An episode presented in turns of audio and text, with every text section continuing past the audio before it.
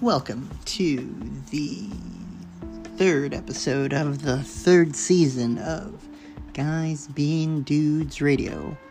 I'm your host, Tex Mex.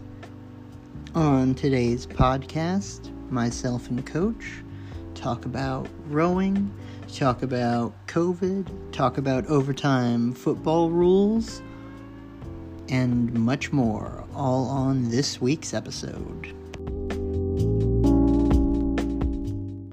Welcome to the podcast, everybody.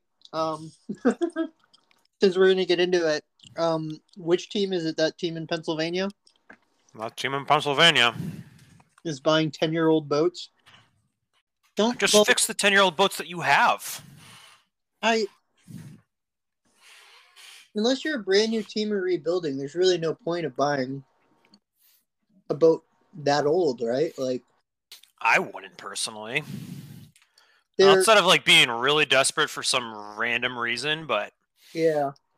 like the 2015 whatever, that could still be in phenomenal shape. And I'm sure I know I know Wesleyan, they're a decent enough team.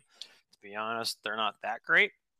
And but I mean they've got a nice boat nice enough boathouse in Connecticut. Like they probably take care of them, so they're probably in decent shape, but I'm still talking about a fucking at this point it's 12 years old. I did the uh, depreciation math on boats once, and it's uh, I guarantee they'll overpay for it. Yeah. At some point, I feel like boats stop depreciating. um, no, I mean, I like back. I'm, I'm saying you could buy. I feel like I could find a 20 year old boat that's the same price as a 10 year old boat. Yeah, that's fair. Uh, it- it's a, it's a, uh, what's the opposite of exponent, or is it? It decreases at an exponential rate. Uh, Yeah. it has a half life, right? Um, it's not it's not quite like fifty percent in a year or anything like that, but it does like start to level off. I, I backwards figured out like Vespucci's equation not that long ago, and it's not. eh, There is a there is a turning point, and then there is a point where boats are just considered not valuable necessarily. Um, yeah. I feel like about 10 years, 12 years is probably around that line. Yeah, Five year old boat, go nuts. As long as, you know, as long as you it's a team you trust, you, you know it's been cared for. Five years, probably fine. 10 year, 12 year boat. I should stop saying 10. It's a 12 year old boat. Two fours. Why? the thing is, I don't think you do. I don't think you do twelve years with a boat and not have to have any patches or or work on it. And No, uh, never. I've never heard of a program that's had that happen. I don't know of any program that's had a boat last five years without any patches. right, right, right. But the, the the second you you're you're doing any kind of patches or work, like e- even if the the hull is still stiff and what have you, the the hydrodynamics of it, like are are already negatively affected. Like the second you put a patch on that, It's Um, probably it's minimal. Going to affect you. It's not going to affect your races, but Yeah. you start putting patches everywhere on that boat, and it's starting to look like a quilt a little bit. You know, like yeah,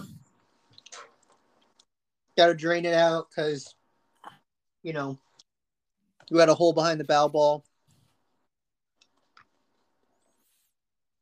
I need to replace one of my bow balls. One of my uh, coxswains ripped it off on the dock. nice. It happens. So Just bow gonna- balls are for. Yep. Or if you're uh, if you're what's her face's case, you just stick your hand on the dock and crush your hand between the boat and the dock. Mm. The flower girl. Yeah. Yeah. I feel for her at all, and that sucks. That and she's probably got permanent damage in her hand that she'll never completely get over. But it's like, why was your hand there? Yeah, and a, a friend of ours, former teammate, also coach, also teacher, um,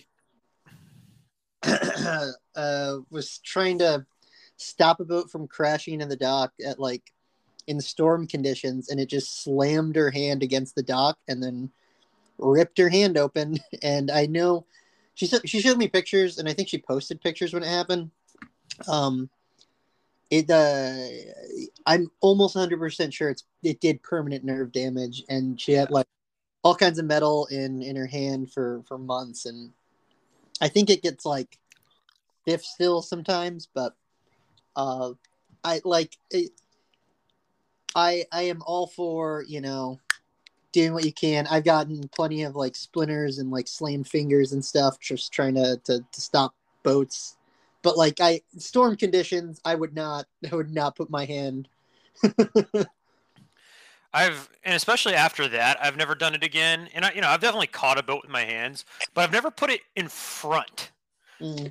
Like from what I understand, that's what she did. She just like got it pinned against the dock, where it's like you need you either need to grab the top only on the deck, or just what I do now because of what she did. It's like I just I kick it out with my foot. If Yeah, I can't do that, they came in too hot and the boat's gonna get broken. Oh well. Yeah. I'll give it a good kick. I'll check on side on that's not coming toward the dock, and I'll give it a kick. you came in too hot and you roll, that's on you.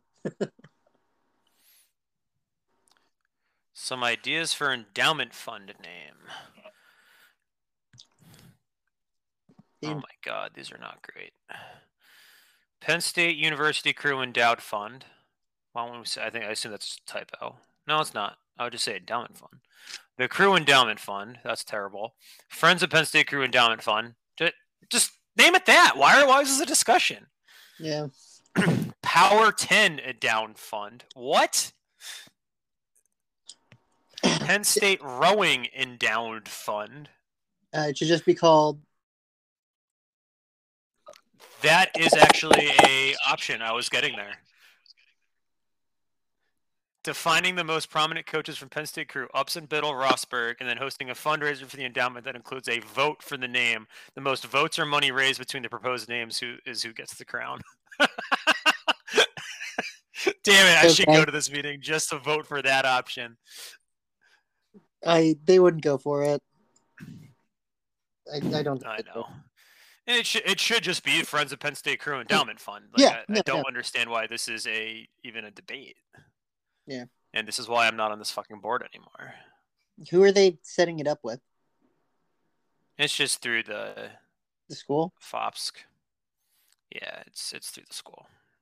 Okay, because like I, I did, our friend Job, uh, was the one who dug up the the program at the school where the school basically runs it for you. Yeah, that's that's all it is. Yeah, so they're they're not doing any actual lifting, so it really doesn't matter. Um, Social event. Regatta. Meeting points. E.g. Dadville's with Jesse Hollowell. so, um, I wanted to talk about this just because it, it was so weird, and I don't know what set it off, and it's unfortunate. Uh, John has not joined us. Uh, Job has not joined us. Um, what the fuck did he just make? it was uh, it's a it's a hot dog skewered with what hundreds of little uh, I mean, you- spaghetti You, noodles. you crashed the Discord with a link, so I can't look at it again. But I'm pretty sure he just put spaghetti on a hot dog bun. I thought he skewered it like like a fuckload of times. So all the all the the pre unless the pre wasn't him. So it's like a skewered hot. Oh, he put the oh he put the spaghetti through the hot dog. Yeah, yeah, yeah. I'm like- looking at the picture now. Oh god, that's like a thing on I've seen on like Instagram and shit, Terrifying. Pinterest, and I've always been like, why would anybody do that? So you're you're cooking your spaghetti and your hot dog in the same the same water time. at the same time, and I mean, then who doesn't like cooking spaghetti and hot dog? one now I'm much more curious how this went. I just thought it was spaghetti and a hot dog and a hot dog bun. No, no, no. It's also on garlic bread, and Oh, I, missed, had- missed the original picture. I was at practice. and it had Oh, that's horrifying. Which it's just like so you made spaghetti with and put a hot dog on it, and you put that on top of garlic bread. So you made spaghetti with garlic bread and, and marinara, but then also you just have a hot dog, like. like you know, hot dog with no texture Yeah. because like you boiled it. I'm not a, I'm not anti-boiled hot dog. I'm I'm I'm, I'm pro boiled hot dog. Yeah. But like this is a meal where you're probably gonna want a little texture in that skin. Like Yeah, but but you, you you it's it's it's a it's spaghetti and meatballs, but you take out the meatballs and put a hot dog, and also the long way, way around. or I guess the short way, if you consider that it's just one cook. It's a one pot meal. oh, geez. Oh god, that is horrifying. That's so much worse. No, I, will would rather like I- I've definitely done hot dogs and pasta before in my life, but I cut the hot dog into little bites yeah, yeah. and then crisp them up. So, so that's the thing too, is because he skewered. Um, I don't know if the skew like he skewered. It looks like he skewered each one all the way through.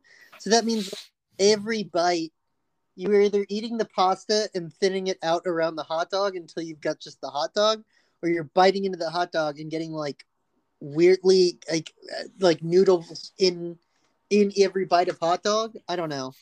You're getting noodles in every bite of hot dog is what's happening? Yeah. for sure. Um, speaking of one pot, the Babish one pot uh, recipes are really good. Yeah, he does a good job. Big fan of the one pot uh, lasagna. Uh, made it like two or three times with uh, Jay Boner. the what pasta? The it's like one pot lasagna. Oh yeah, yeah. I need to switch one thing I out. should probably cook more one pot meals. I always make a mess. Like I enjoy I love cooking, it's a lot of fun. But then afterwards you're like, Jesus Christ. I yeah, I will say like I just speaking on lasagna, normal lasagna is so much fucking work. It's not worth it either. And- like it it is only worth it in the sense of like if you're if you're very I, I, I don't even know like m- maybe it's because you can control you can control certain things more when you do it like that one mm-hmm. pot lasagna is obviously not lasagna it's not stacked noodles it's it's all the ingredients in a pot like stirred and cooked together and, and uh away and it it is it, what it is is what happens to your lasagna after you've taken like two or three chunks off and it just starts to mix in a plate yeah. Uh, which is why I'm anti lasagna and very pro baked ziti. ah i see i see It's basically the same thing, Yeah. except instead of it being a pasta cake, it's just a pasta. Fair enough. I will say i i have not had a baked ziti Were you not there at? no no no i was i was i have not had a baked ziti at a restaurant or like like from a, a chef like a professional chef um Yeah. that has impressed me as much as like a lasagna like See, I've I've just never been impressed with a lasagna in general. You gotta you gotta do Philomeno's lasagna Maybe, maybe I do. I just like to me, it's just an inefficient way to eat that conglomerate of food. fair enough fair enough It's it's essentially pasta and meat sauce. Like, just give me pasta and meat sauce. That's all I want. Yeah. let's let's take the biggest flattest noodle and not layer break it. yeah not break it down not break it down and yeah we're gonna we're gonna stack it um no i uh uh what did we do we we tried one of the babish recipes and uh i think one of the ones from chef and we blew it pretty hard um Some of the chef chef ones are tougher. I haven't done Saturday? all. it was it was like a, a simple pasta that was just like like garlic and lemon or something and pepper Um, that could have been pasta al limone. I don't think he did that. I know they did that on Bon Appetit, but are you thinking of the garlic aglio e olio? maybe i i Those original episodes. That is phenomenal. That's a great one pot dish. That is. That's one of those I make when I don't feel like cooking. It's fair. Yeah, I don't. I don't know. I I was uh, post brunch sous chef on that, so I don't. I really don't remember much. I just remember. I remember. You know, I remember. I I cut a shit ton of garlic. Is what I remember. That's that's what I remember doing. Yes, you do have to cut a shit ton of garlic for that one. Um. Did you watch the episode where the, the scene is Scarlett Johansson being fed food? I have seen the scene. We did not watch it that night. Yeah, well, that, that that. that's the dish from that scene. Is Yeah, he's making her garlic olio. I need to watch the the the chef show on Netflix. Right. Yes, a lot of fun. Great show to watch. Highly recommend. and they get What- better through it. Like the, I- if I remember right, like the first season actually has Babish on it. Small time at that point. Yeah, it was a big So he deal. was actually he was like a little awkward on it. And if he did that nowadays, he would be so much better than he was on that show. I feel like he's he's got a uh well, he has definitely become more confident. I always thought he just had like a- Honestly, to almost a detriment, I think. yeah, I could see that. Um, I've I've watched him more or less from the beginning. Yeah. Like Yeah, I don't I don't want to say I was there before he was popular because I don't think that's true. But I remember watching like you know a lot of it was my YouTube algorithm. It was a lot of Parks and Rec, and his first episode is the Chris Traeger turkey burger. so like, I, I remember watching that and be like, oh, that's interesting. Some burger. what was it? And then he- Go for it. Yeah, like he he's one of the reasons I got really into cooking because it was like super. Yeah, he just did a really quality job of making videos of making food. I I think I mean I, I want to say it was uh probably me, you, and uh our favorite TSA agent who were the earliest watchers. Yes, for sure.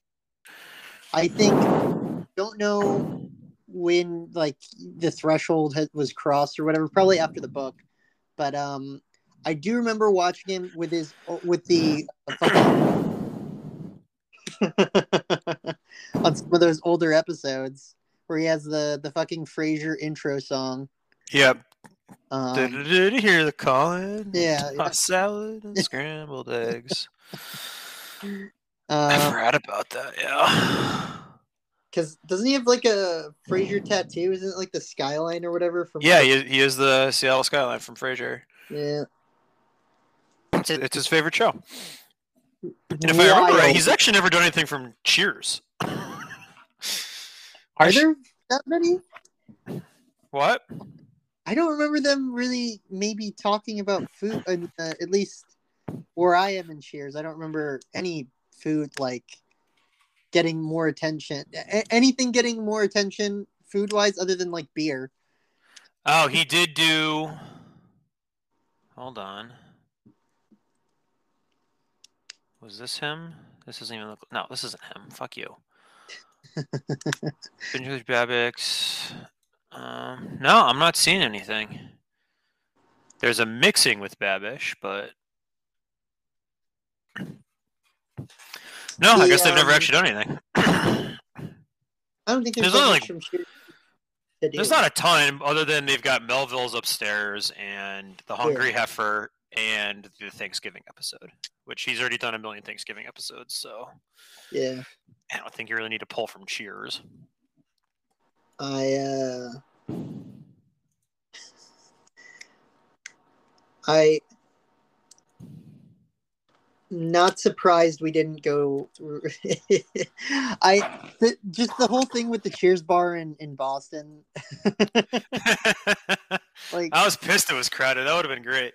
what a what a mess. I I recently my snap story actually pulled up a um, a memory from when I was in Spain three years ago, and I was wandering the streets. It was like our last day there. I was not as um, I was looking for like a hole in the wall empanada shop, um, and in one of the alleys there was a.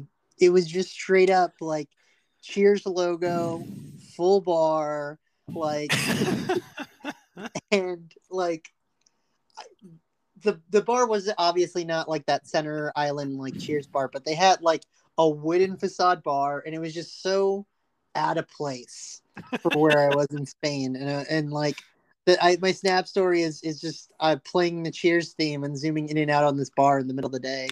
And some spaniards like walking through this like like uh you know uh it's like the uh, it's a it's European alley, but it's got all these like little electronic stores and like tourist hoodie stores, like just like they're selling shit to tourists. Obviously, like that's obviously why it's there.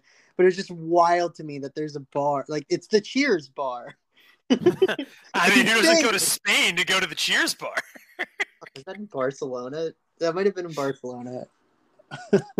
That's insane. Mm. It was either in Barcelona or it was my last day in Madrid, and like, I I just could not stop laughing, and I nobody else in my group cared. It was uh, that now telling that story reminds me of I was in Israel in Jerusalem. They had like a market or whatever, and there was one dude who was just selling Alabama shit in like American, like a United States, not like uh, an American Yeah, yeah. school, right? Right. So, but like, but his for his store was in like the Alabama font, and then he just said, "Yeah, my son went to Alabama in the United States." So now I just sell Alabama and U.S. sports shit, and like in in Jerusalem, like maybe it couldn't have been a 10 minute walk from like the Wailing Wall where this guy's shop was. And like, I, it was just nuts. Cause he's like, I, I think maybe he was, he watched like college football, I guess now, but it, that's all he sold. And like, he's like, yeah, but like for years, it's very popular. And I'm like, okay.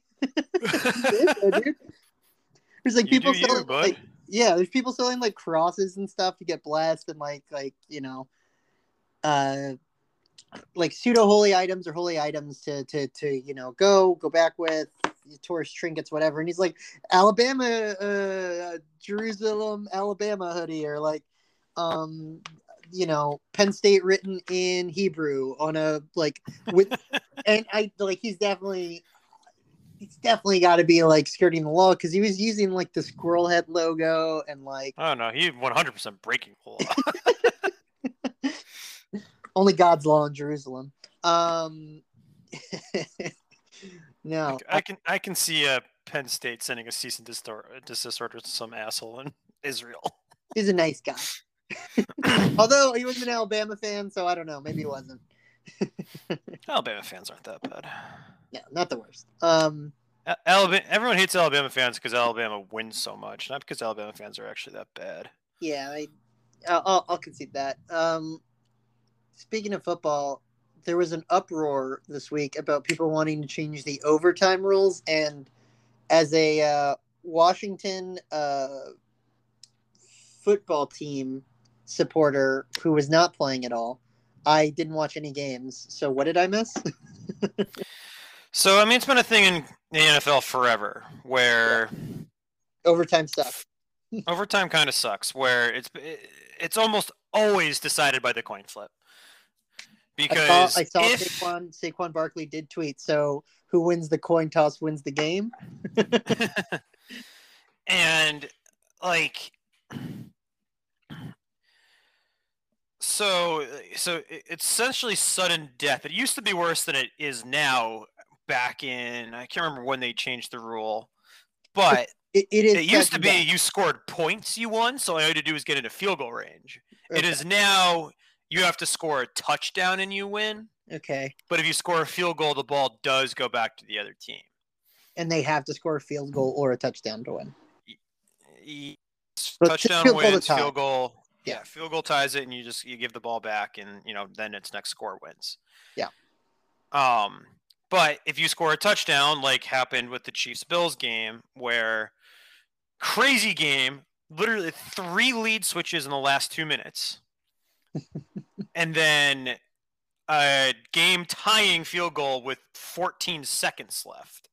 Like they got two plays off, went 70 yards, and got their field goal off in 14 seconds. Absolutely fucking insane game. Fourth quarter team. Nuts.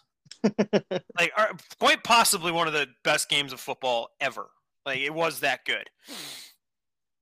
And so then coin flip happens, the Chiefs win, and then they march down the field and win the game. And after Josh Allen and the Bill, Josh Allen just had a basically a perfect game as a quarterback. He doesn't even get a chance to score in overtime, and a lot of people think that's unfair. And part of me, I, I go back and forth on it a little bit of like, well, you had four quarters to close the game out, and you didn't do it. So you can't you be that mad about a f- coin flip? But then also it's like, well, they just you just played that whole game. You don't even get a chance to rebuttal. Like that's kind of shitty. So I, I get both sides of it. I don't know. I mean, so like soccer or the other football, right? They uh they keep they add time onto the clock a bunch, right? Isn't there a whole thing? I, I don't. Yeah, which is which I think is asinine too. it's like so. like the refs or, or whoever is is watching how much. But the difference is, Job brought that up. That's But- not overtime. No, no, no, no. Soccer. But then they go into. a- then they can go a- into overtime. Yeah, overtime, which is a a shoot off, right? Uh, Uh, I think it depends. It depends on your league. It depends on the situation. But some leagues, I think, go straight into a shootout. I think it also might depend on. Um, and I'm sure one of our listeners will correct me because I don't know soccer, but Same. um, but I think depending on the league, it might be you have an overtime period, then you shoot out. Some leagues, maybe if it's postseason, then you play overtime with no shootouts, or some leagues go straight to shootouts in regular season. I, I Yeah. legitimately don't know. you can But I, time. f- Um, but, I but fucking it's hate like- it is- kicks. there are even number of attempts. Um, and then I think the same is for for hockey. Uh, similar. And then so baseball, obviously, you just keep playing more baseball, but there is a home field advantage. But like there is, it's not, it's not, it is o- overtime is just extra innings, which is just more baseball. Yeah. Um, which is how I feel most sports should be. just Now I get it, like some of the reasoning behind the football shit is it's like, oh, player safety. It's like the NFL doesn't actually care that much about player safety. They wouldn't have added set, wouldn't have added a seventeenth game if it was about player safety. yeah. Like, It- also, so also, let them play. I, I I am not to say that the NFL is not demanding on, and I think I've mentioned some of this on the body or or the schedule of, of the individual athletes, but like game wise, like time played, it cannot be more demanding than like hockey and basketball, and like No, in terms of physical exhaustion, endurance, sport Yeah. level sport, no, hockey and basketball are by far. I mean, basketball is honestly brutal. People just- really I'm- don't I'm just understand. like schedule, like how many games are on the schedule. Like not even Yeah. getting into uh like like minutes. I understand that the the contact in those sports is different. Maybe a little bit closer in hockey to football, but like Uh, hockey, you're getting fucked up, man. yeah, yeah. Uh But again, it's not it's not the same type of fit. It- It's it's not- everyone's everyone's moving Yeah. and it, it's not one for one, but like I'm just saying, like it, it there are so the minutes of game time played across a regular season, like it cannot be, you know, adding adding, you know, uh, extra, you know, time played for football is not going to. and for for the amount that it's going to happen too. Yeah. I, You're not talking like this isn't happening every other game. Right, Where, right, right. Like it does, it happens in hockey more often. Where Yeah. you know, there low, hockey ends in ties a lot. L- low scoring games with like you can only ever score one point. Yeah. Um. And like that, that's kind of where I'm at with football. It's like, well, if we really care and we these stupid overtime rules are ridiculous in the regular season, just end more games in a tie, and then in the postseason, make sure that you just you run an extra quarter. Yeah. Like, uh, I don't know. Or just, it, doesn't even have to be like I. The, just what's wrong? Like I, I I don't understand what the problem is with just having like the opportunity for a rebuttal. Like, like okay, this team goes first. Like the the the sudden death aspect, I think, is what is upsetting people, or or like is upsetting. And I I know like the the Chiefs are the ones who who won the sudden death, right? Yeah. Um, But so the funny part is they they the wanted to Chiefs, rule, right? Chiefs got Chiefs got fucked by this rule against the Patriots. um, what was it? Twenty? I think it was twenty nineteen. I think that was Yeah. our last Super Bowl. I think that was that. Um, it was an incredible game. We were up by a lot, and the Chiefs actually brought it back. We end up going to overtime, and we win the coin toss, and Patriots win. Yeah. And then the Chiefs, after that season, all the Chiefs fans were like, "Oh, overtime rules are stupid."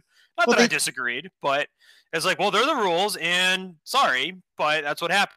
So, Yeah, they- and that offseason, they they set they Yep. posted, they went to the league, it was like, can we change these rules? And almost all of the owners said no. Yep. And including the Bills owners who said no, and now they're bitching about the overtime rules. It's like, you can fuck off, man. Yeah. No, no. I I just don't understand why it's not like uh, you know, regular season, whoever wins a coin toss, whatever, you get a drive and then you know your if, if, opponent gets a rebuttal drive, right? Like, and if neither of you, whatever, that's the tie. Like that's that's that's regular season, and then postseason, you just do that until it's over. like you can't have a tie. Well, then eh, Cuddle, Cuddle Bear mentioned um, like he was comparing the college because everyone, a lot of people are Yeah. like, well, why doesn't the NFL just do college rules? Where everyone gets a drive, you get the ball in like the 35 or 25 or whatever it is. Yeah, yeah. And Doesn't it get then closer and closer. no, it's uh, well now it's you get two drives and then it's a two point conversion after that. It's ridiculous. I don't I don't like that rule change in college football. yeah. Like I wouldn't want that in the NFL, but I don't mind like okay, you get a drive. If you if you turn the ball over and then the next team scores, you're fucked. Like Yeah. your defense makes a stop, that's great. Um like reward that, but everyone should get a chance. And so Cuddles was saying that's like, oh well, college football. It's it's shown that overtime is less fair than the NFL overtime, or blah blah blah blah blah. And you know, he's he then sent no empirical evidence as he does. Um, I mean, like, but I was just like, I don't how I don't care. I don't necessarily care about the numbers, to be honest. It's just like both teams should get the fucking ball. yeah, like I. That's. I think that's the thing. I think that's that's the. uh Like I, I am sure that you could find some like. Uh, some two stats to align to say that like, uh, college football always goes one way or another, but like, just like from a a a the fairness of sports perspective, it's wild to me that there isn't like a drive and then a rebuttal drive. Like, um, I, you know, whatever. I, I, I barely watch NFL. I only really watch uh, Penn State football. I don't care that much. I just know that the entire internet was lit up from the uh. It's because they just watched that crazy game and they're like, I can't believe Josh Allen didn't get a chance to do it. No, no, no, not just that one. I mean, like the all the the playoff games. Like I, it was bleeding into like the Lord of the Rings subreddit and like like all the memes and shit. Oh well, the the games on the whole this Yeah. weekend were absolutely every game was a walk off. It was That's- fucking insane. That's the most I've seen football, other than the Super Bowl, and even more than some Super Bowls, permeate just like all of the internet space. Like Yeah, that was that was oversat. Like that that was I could not ignore football this past weekend. and it was also so many crazy storylines too. Because you got the you got the Bills who haven't you know they haven't had even a Super Bowl appearance since they lost four in a row in the '90s. which is hilarious. Hilarious. Hilarious. Like I don't even know how you accomplish that. That's just impressive. Um, One of our good friends is a Bills fan. who who's a Bills fan? uh, she's uh one of the she's in the that group of Star and Shamrock bartenders. Uh, Yeah. Uh, our Lord and Savior's a Bills fan. Oh yeah, I believe it. Got to believe in something. Um, Yeah. But well, so uh, but say so yeah, you got the Bills Bills versus Chiefs, so you got the Chiefs, you know, continuing their what's looking like going to be some some level of a dynasty. Yeah. Which pains me to say because I fucking hate the Chiefs, but they're they're a hell of a football team, so I can't ignore it. Um, and then you had the Bengals, which are an up and coming team, versus the Titans, who are a pretty good, very good football team, number one seed. And then the other side, you had Q Aaron Rodgers versus um, a 49ers team that no one thinks belongs there. And they, so everyone's rooting against Rodgers because he's a prick. and then Aaron Rodgers loses a football game to a team that doesn't score an offensive touchdown the entire game and then blames Joe Biden. and then blames Joe Biden. So I I technically it's not a political podcast. I don't know what would compel anyone in the NFL to go and stir like anyone especially anyone as like front facing as a quarterback to go and stir the pot like that. Like uh, like actively. I get I get he's an asshole. like he was getting probed because he maybe lied on a vax card, which is No, he didn't lie on the Vax card. He had a press conference uh, where they asked him, "Are you vaccinated?" Okay, and he okay. said, I'm immunized. Right, right, right, right. But And everyone was like, "Oh, that's a weird way of saying it," but you know, I- you're not. I don't have a. I'm not familiar with the NFL rules. I because I know some sports you like. I thought that was like a requirement of some sports leagues, some professional sports leagues, is that you proof of vaccination. Um, yeah, so he lied, and then Yeah. nothing happened to him. Well, I it, it- as long as he is not like presenting a fake document. No, but he did ignore. Yes. It's pretty clear that he ignored league protocol right, right, because he he should have been wearing a mask in press conferences, and like he wasn't doing the things that the un- other unvaccinated players were doing. right, right. Uh, And nothing happened to him because he's the NFL's golden child. if Not so that. much anymore. Right. I just know that. So he he comes off. I I don't know. I I did not watch the game. I cannot say exactly one for one what happened, but what it, it it's it appears like from someone who does not pay attention to football is that they talk to quarterbacks, they talk to like leaders on the team, captains and whatever after a win or a loss. Usually, you know, you even if they're they're having like a meltdown, it's it's usually about like football. So his his meltdown didn't happen the day of. It was Okay. more the last couple days. okay. I just Like, that like his Joe Biden rant, I think, came some from somewhere else. Okay. didn't come I just from. know that it was like they lost the game, and then the next thing I heard from him is a Joe Biden, like a, a big Joe Biden rant, and I'm like, yeah, I don't know. I don't think he did it on the Pat McAfee show, but like it was just, it was still just so out of place.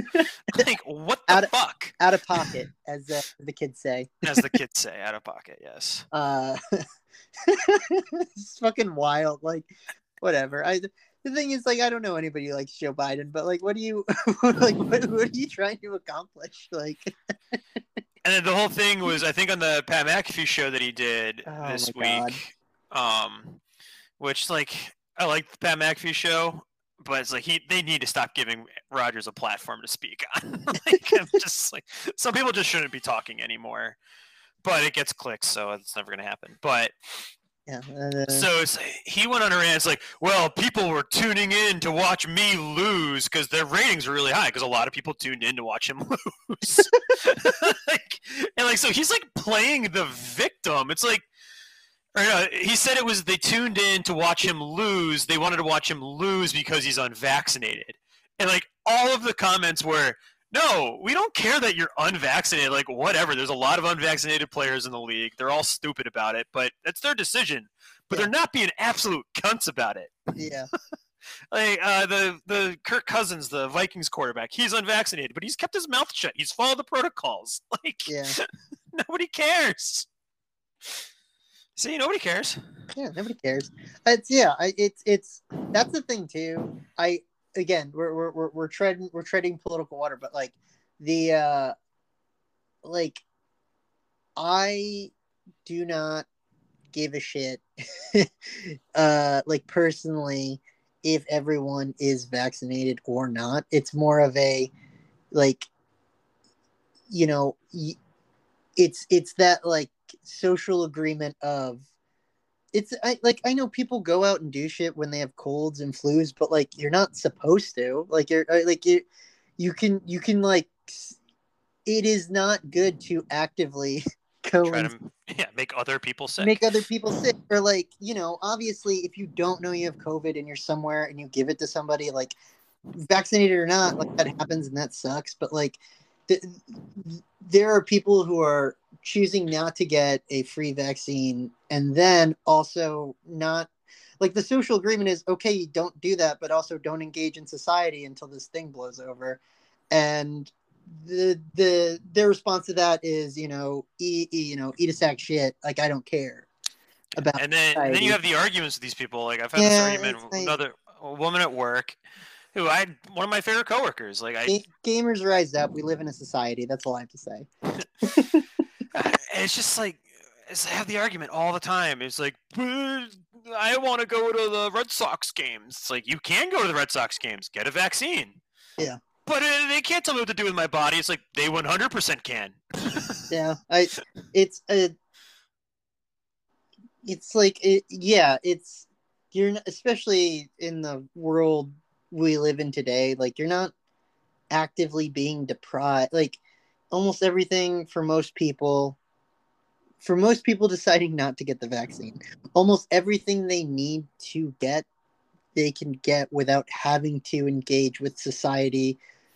But it's a slippery slope. Uh, society is a slippery slope, right? like it's a it's social agreements between people that like grew from uh, I'm agreeing to not kill you and share corn to you know now we've scaled it to in the world right? Like we have a global economy.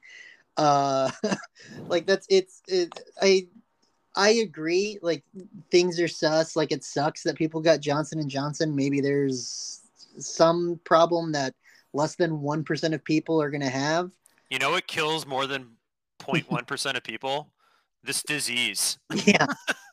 This disease to unvaccinated people um, oh, that's I have students all the time. Are, I have one kid. He's just an asshole at this point. Like he knows he, he knows he gets me riled up by doing it, and I just need to stop arguing with him about it. Rustle your jimmies. Yeah, that's what he's doing, and but he's just like, oh, I don't want to grow a third arm, and blah blah blah blah blah. And then he lists a bunch of fake things that you know, he heard on TikTok of like these are different symptoms of the vaccine. It's like, well, this could happen, and I look up what he's talking about, and like for one, he's misinterpreting the actual data. Obviously, he's in high school, and then yeah. it's also like even if this was true, even if what you're saying is true, the pros still vastly outweigh the cons.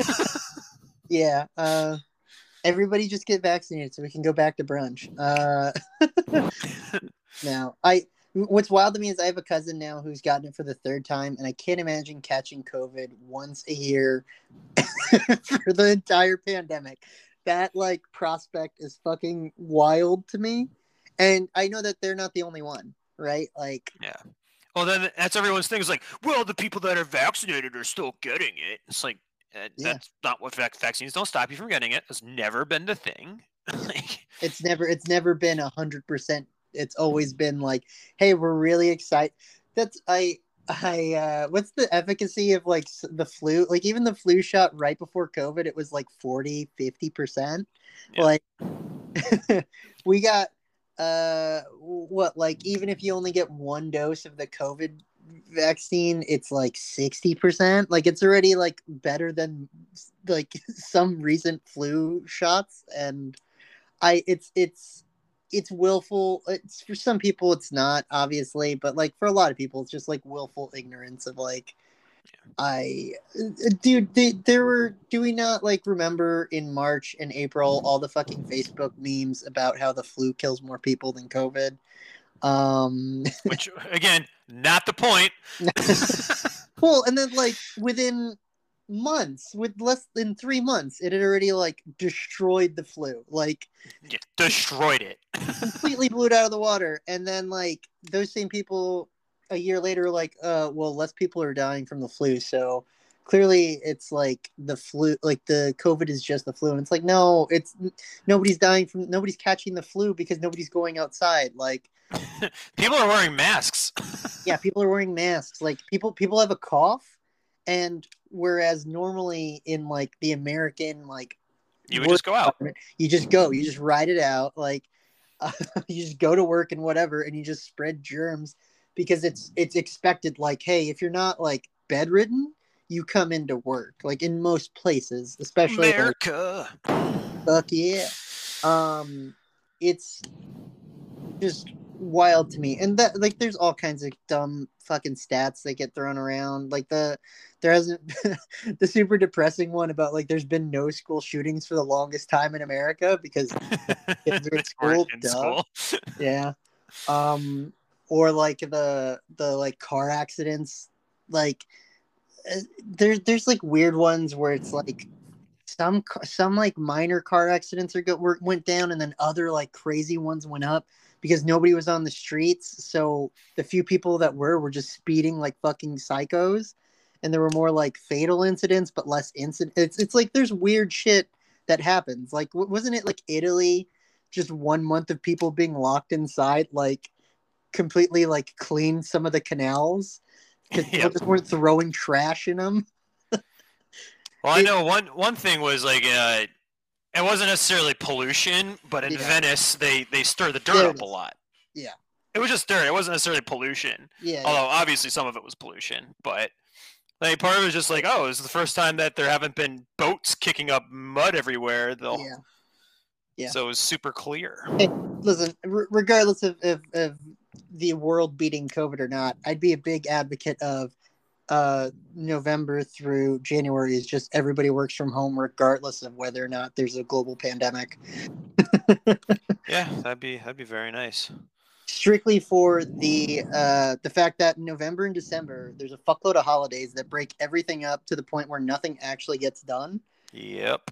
and then January comes around, and in most of America, um, it's cold as fuck, and everybody's just, like steadily recovering from the new year beginning, and like nothing gets done again.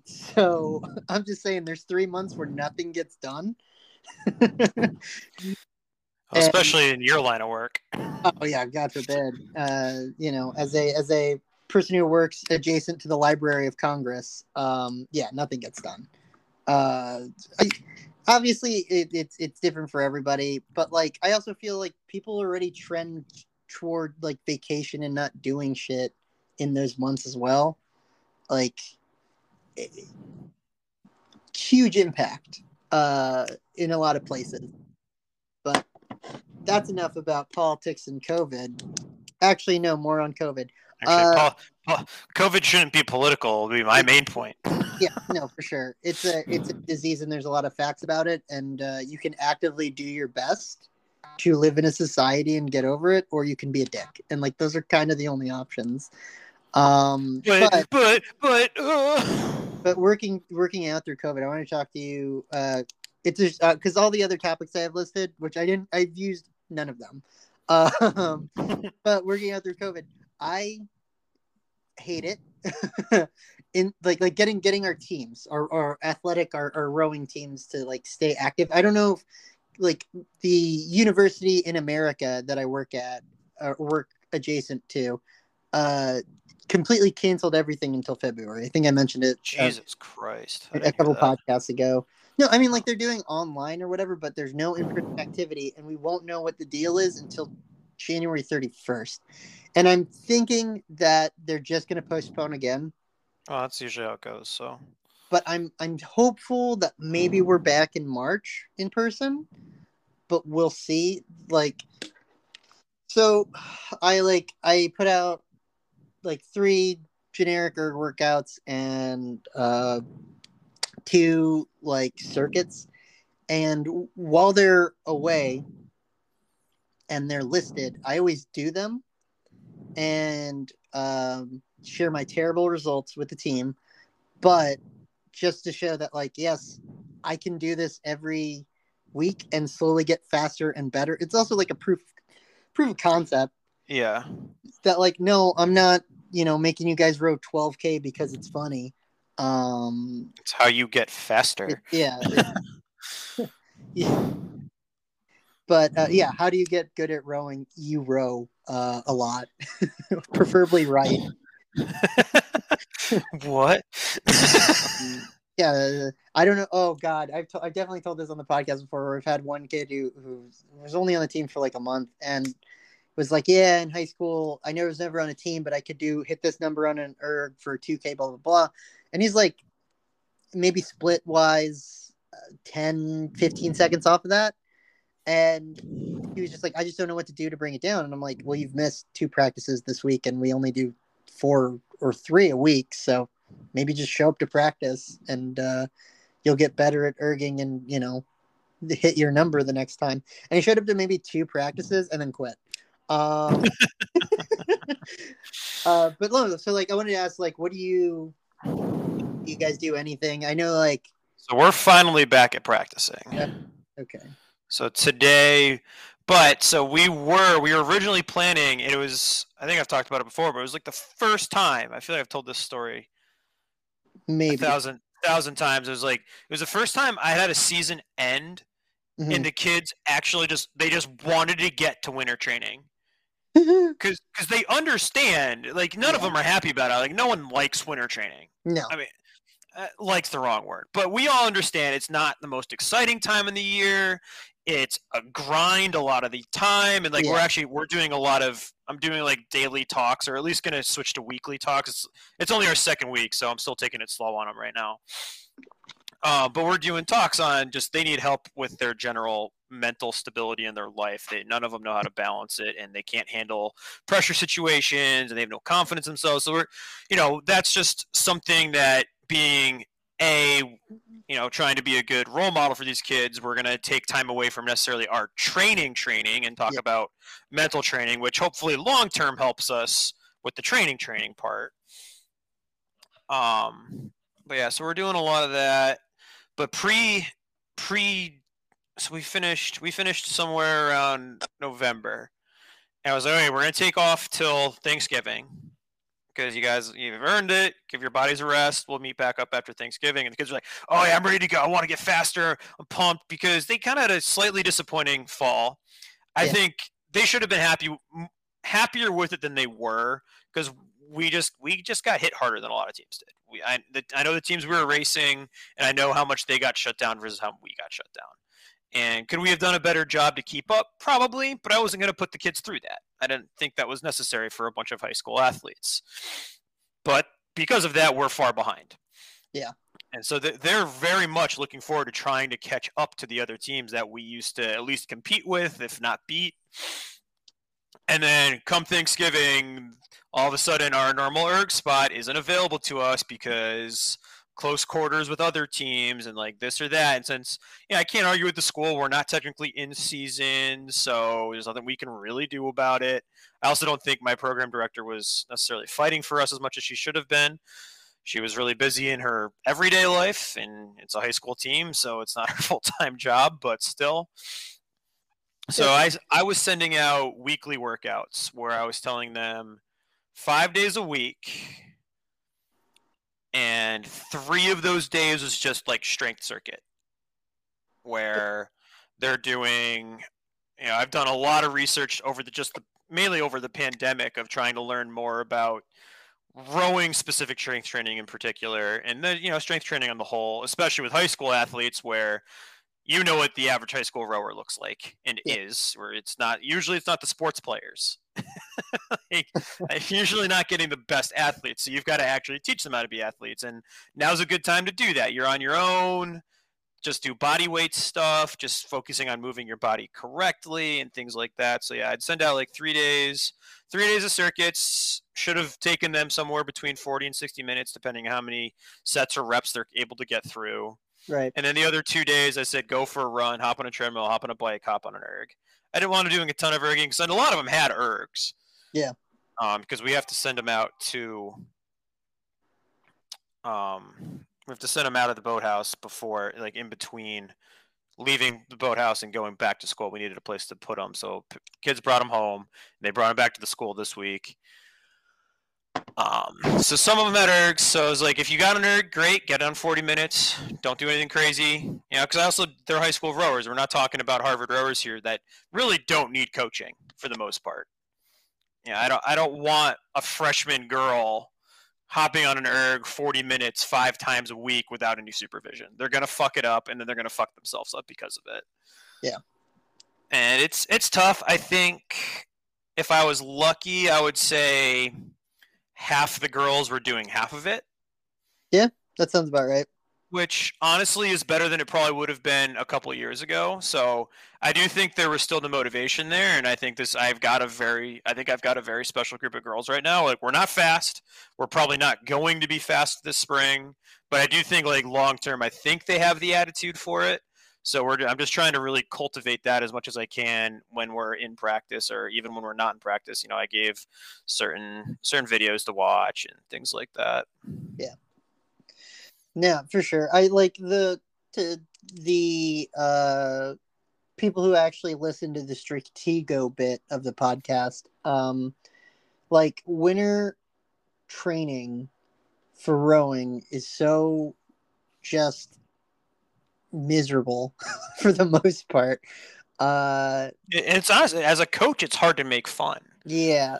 because like today today we did we had like a little fitness test i've been been waiting for a decent day to do it you know new england winter you can't be outside but it, it- it's an 800 meter run so it's two laps around the track 75 squats 50 sit-ups 25 push-ups and then whatever remaining time it's supposed to like all this takes place in 11 minutes you get through it. you get through not everyone finished but once you finish that you just go to burpees after that. And whoever gets the most burpees on you know is the most fit person. It it's nothing special but it's just something to do. But it you need you need to be outside for it. So it's like we did that. And then you know they they gassed themselves. They pushed themselves really hard on it. So i didn't want to like crush them with anything else. So we just played tag for the rest of the day. And they they loved it. You know they're, they're in the gym playing tag with each other blob tag different animal crawls things like that. We played a tennis ball soccer interesting. you know, it's like, and you can you, get away with that a lot more at the high school level as well, because those things are still at their level of athleticism is still very good for them, and it's essen- essentially sneaky exercising. Yeah, But no, that's you- classic. you try to do that with a Division One, you know, Harvard or University of Washington, or on the women's side, you know, University of Texas. You can only get away with that once a month, versus I can get away with that once, twice. Right now, I'm getting away with it three times a week. Yeah. Later in the season, winter, will it might be once a week, once a month if I'm lucky. You know. The um, but what I- what I was gonna say is like we're not. I they actively uh recruit during the fall and the spring, but I, I make a point to be like, we're not gonna turn anybody away who wants to join over the winter. Uh, and we get a couple of crazy people every year who do, but like actively, we don't try to recruit people over the winter, like like new brand new people, right? Like true novices. If if we're recruiting, it's like March. We're doing maybe one more week, two more weeks inside before like really hitting the water, and like that's just to get people like. We would have people in the ergs anyway if they were brand Yeah, just to kind That of that's the best time to go pick someone up. Two weeks on the erg and then go hop in a boat. Yeah, but like that January, like the and if there's any kind of like recruitment fairs or whatever at this college, I'm always like, no, no, like like if you, if you have to put something, put something, but like that this isn't going to be our big drive to get people. Like, Yeah, it's miserable. I know uh, our friend, the ex priest, used to. He joined in January, I think. madman. That fucking ba- poor bastard joined in the winter and then stuck it out for the rest of his rowing career. I the Uh, speaking of another dude that is not on the wall of shame. yeah yeah. I think. Oh my god! Don't even, we shouldn't even get started on that. The thing pisses me off so much. Uh, I am on it, and it's hilarious. But It's just Uh, like it's- you're talking about some of the most some of the most influential people of the history of that crew team. yeah, aren't on it.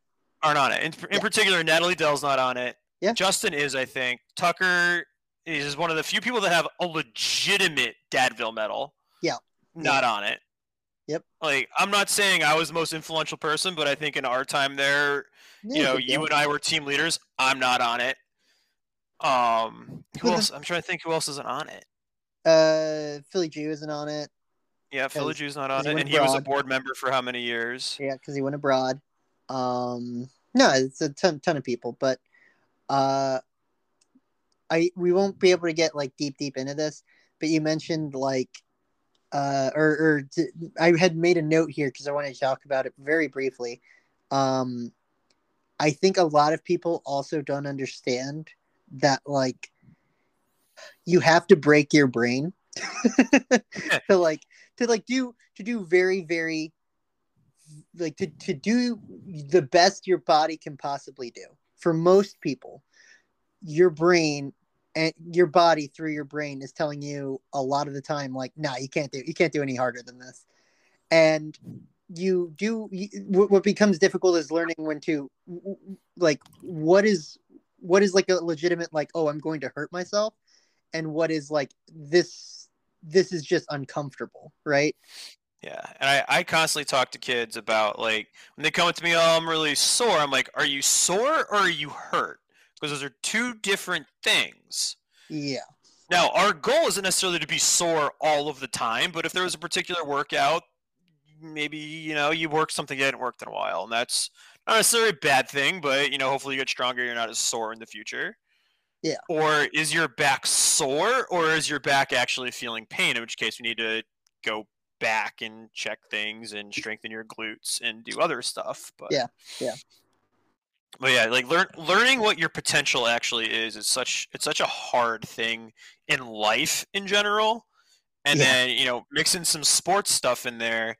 I, I tell the girls it's it's this will be a big conversation this year and this winter because I I don't think they understand what fast actually is, and we've already talked about it a little bit. I'm like, "Gar- girls, eight minutes isn't fast. You should be doing that by like the end of your sophomore year. Yeah, yeah. It's just not fast. Mm. And you know, and for some girls, you know, you're five foot three and you weigh 100 pounds. Yeah, eight minutes might actually be a hard benchmark for you to hit.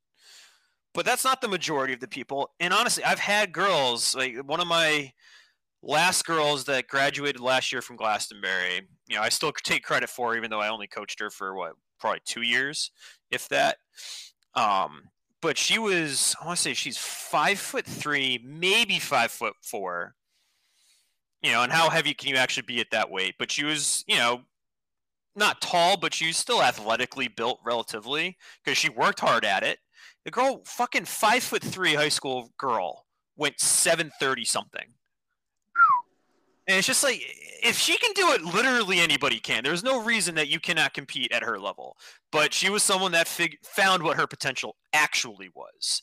And it, it's so hard to do, and not everyone's capable of doing it. But it's just like it does take actual mental training, and something I'm focusing on more is just actually teaching them these things versus just saying these things.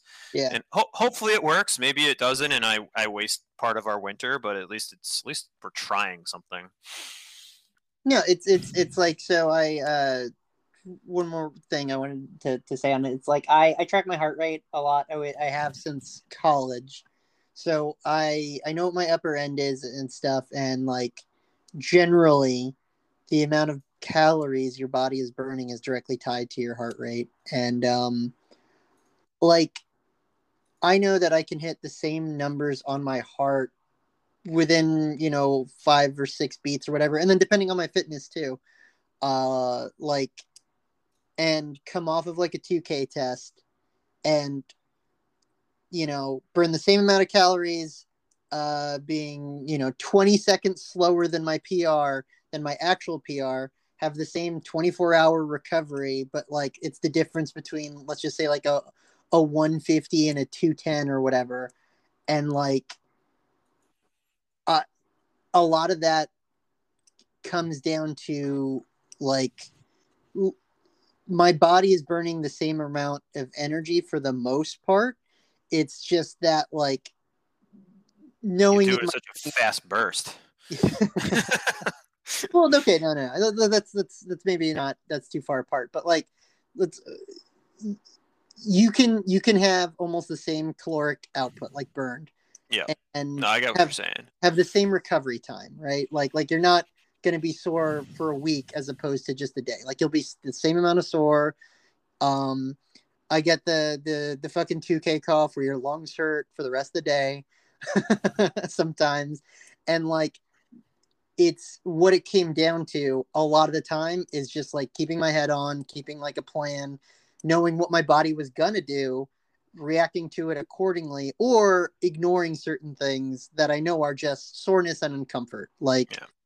And Uh, I can speak for my athletes. You know, I have a very I have a very smart group of kids, which is good and bad, but they think a lot. yeah, So it's like teaching them how to.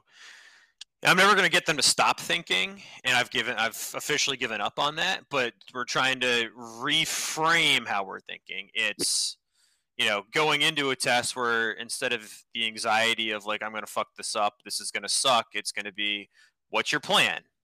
Like, have a plan. You've done it Yeah. before. Know that you can do it again, and ignore everything else. yeah, that's the big thing.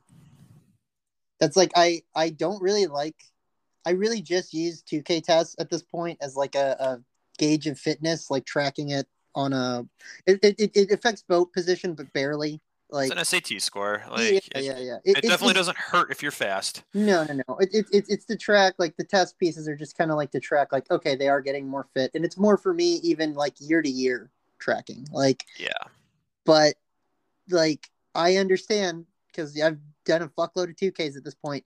Um, the longer the breaks in between them, the more like a test, like you get real test anxiety, and you're always gonna have that anxiety. But like I, I think we doubled the amount we do just because like I and I Helps tell, get rid of the anxiety. yeah, just to, just to burn through the anxiety because I just tell kids like, okay, like you know, you didn't hit your PR, you you didn't go as fast as you wanted, you didn't hit last year's numbers, but you know what? There's four more, three more this season, so don't even worry about it. And then by the time we get to the last one, it's really like this doesn't even matter because we're going into like racing season. You kind of already know what boat you're in.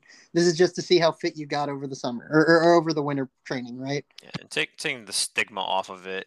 Yeah. And again, they're they're going to a school. It is a testing school. Like they're Oh, and to them their entire life is their grades and their test exam and their exams and shit like this. So it's like it's just so ingrained in their personality of like these tests are my entire life and I, we've we've talked a lot. I, kn- I know I've talked about John Wooden a lot in the last few years just in you know, because he his lessons personally helped me a lot, so I try to give them to other people when they need them.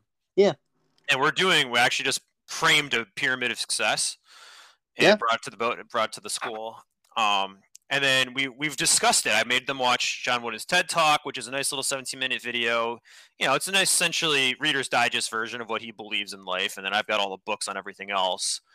Um, and I thought it was I was really happy when I had some of the girls talking about. It's like I'm really I really want this this winter to start thinking about more about um you know this erg score doesn't define my life this and then you know bring that into the classroom as well. It's like you know i can i can not get the perfect grade on a test and i'll still be okay. My entire life isn't defined by you know one outcome on one thing. And i was like all right i'm glad we're at least thinking about it and we understand that it's toxic. I know you're not going to fix it in a day but you know at least at least we're thinking about it and hopefully attempting it. I mean, like, you're, people learn things at all point, points in their lives, but I think it's better to learn things, you know, you're you're more susceptible or, or, or malleable when you're young. So it's a good time to, like, learn, like, yeah, yes, this matters. Like, yes, put effort into this, but, like, at the end of the day, it it's a blip. yeah, every, just about everything in your life's a blip for the most part long term Well, like, I, I think a lot of um, it's it's we're going way over, and I'm fine with it as long as you are. But like, uh, it's like it's really hard to put into perspective the idea that like, as a as a young rower, uh, say 14 to 20 or whatever, that oh yeah, I'm not gonna do this for the rest of my life. Like I, some people have that in mind or, or don't or whatever, but it's like, and when I say the rest rest of your life, it's very very uncommon that somebody will continuously row from you know high school, college until they're in their 60s. It's not at least not at a competitive level. There's a lot of masters No, that no, do no, it but yeah but i'm saying that like people come into the sport people come out of the sport you you know you get a job and then you're just done with rowing forever. And like it it how it's the it's the just keep this in perspective of rowing. Like how many people end up actually coaches of everybody you knew at penn like at penn state and then like you know yeah so versus how many legitimate people- coaches you've got what you got you me job flower girl Bonner. um, bonner alexis sandamarzio So let's just say like it eight or maybe you include like people who did it for professionally like uh, after and stuff eight ten people out Of the, the, like- what of 100 the- that we've really yeah, knew? hundreds hundreds of no no no just not just no but we're on the team concurrently with us right? Like like it's it's less than one percent are staying involved like like super duper actively like involved in rowing i mean even justin he's not involved anymore. Yeah. He he's finished his you know his Time- prof- his time in elite rowing and i don't know if i'm sure he'll come back at some point but he's done right now. But i'm saying for for for most uh even for most of us right a 2k you did your sophomore year of college is has had no a- real bearing on your life. yeah no real bearing on your life.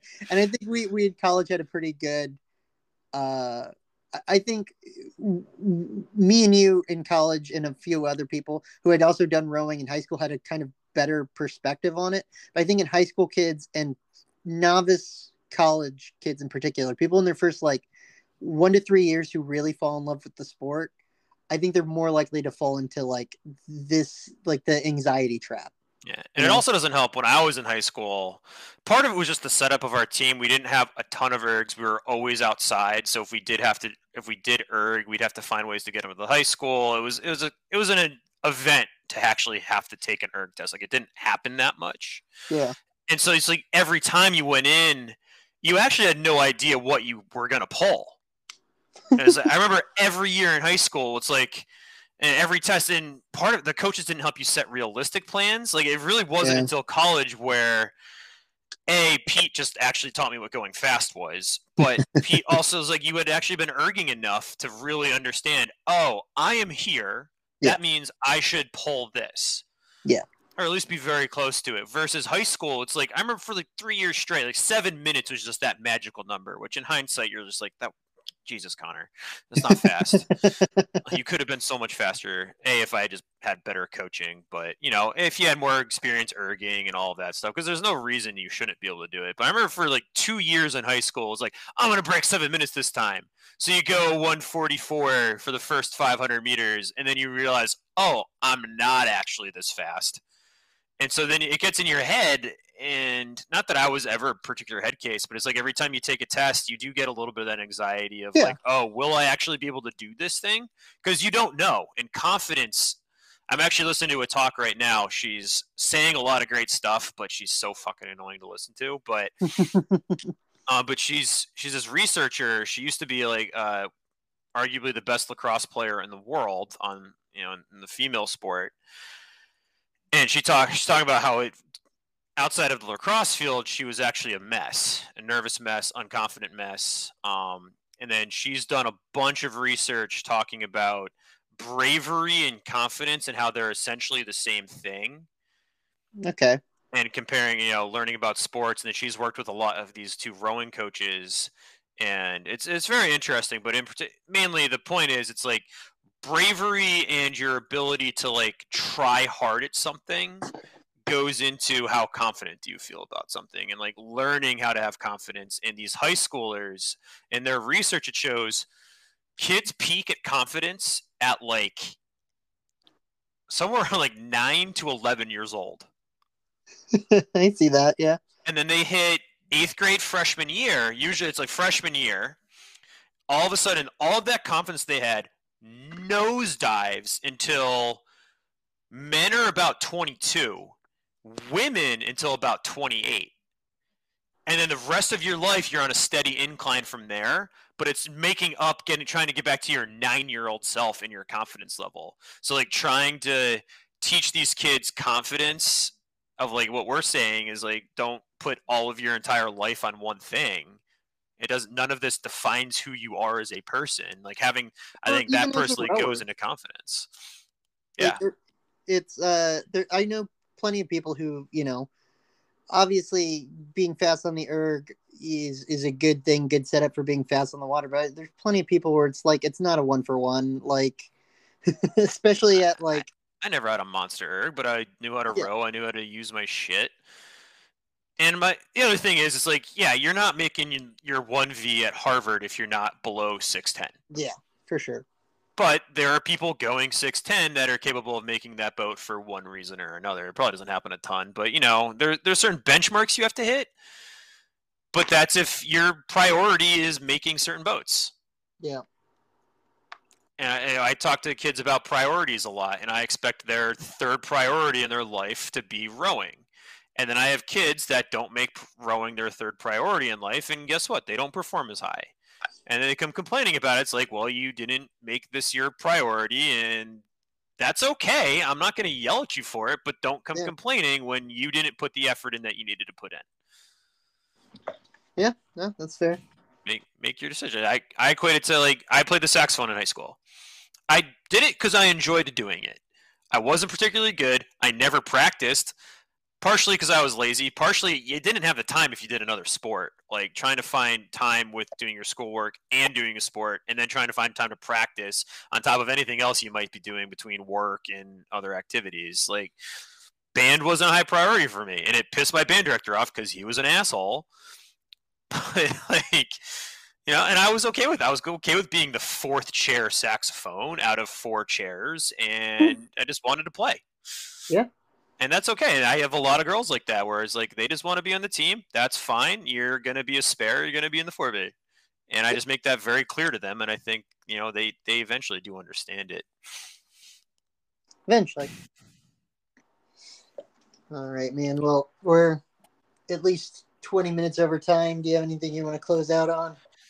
Um, working on like team building stuff. Uh, I've been playing some games. Okay.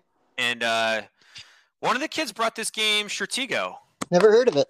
Never heard of it, huh? It's uh it's like a strategy based game, a little bit like capture the flag. Okay. And and the kids brought it in to like kind of talk about like you know there's a little bit of the unknown, but you've got to go in with this confidence and you've got to you know you you're not always going to be right and that's okay. And I thought it was a nice little lesson for him. Yeah, sometimes there's bombs. Sometimes sometimes you fly and die. Uh, hey, what's what's the Batman saying? Uh, oh fuck. Sometimes you just can't get rid of bomb. Sometimes you just can't get rid of the bomb. All right. Have a good See night. you later, man.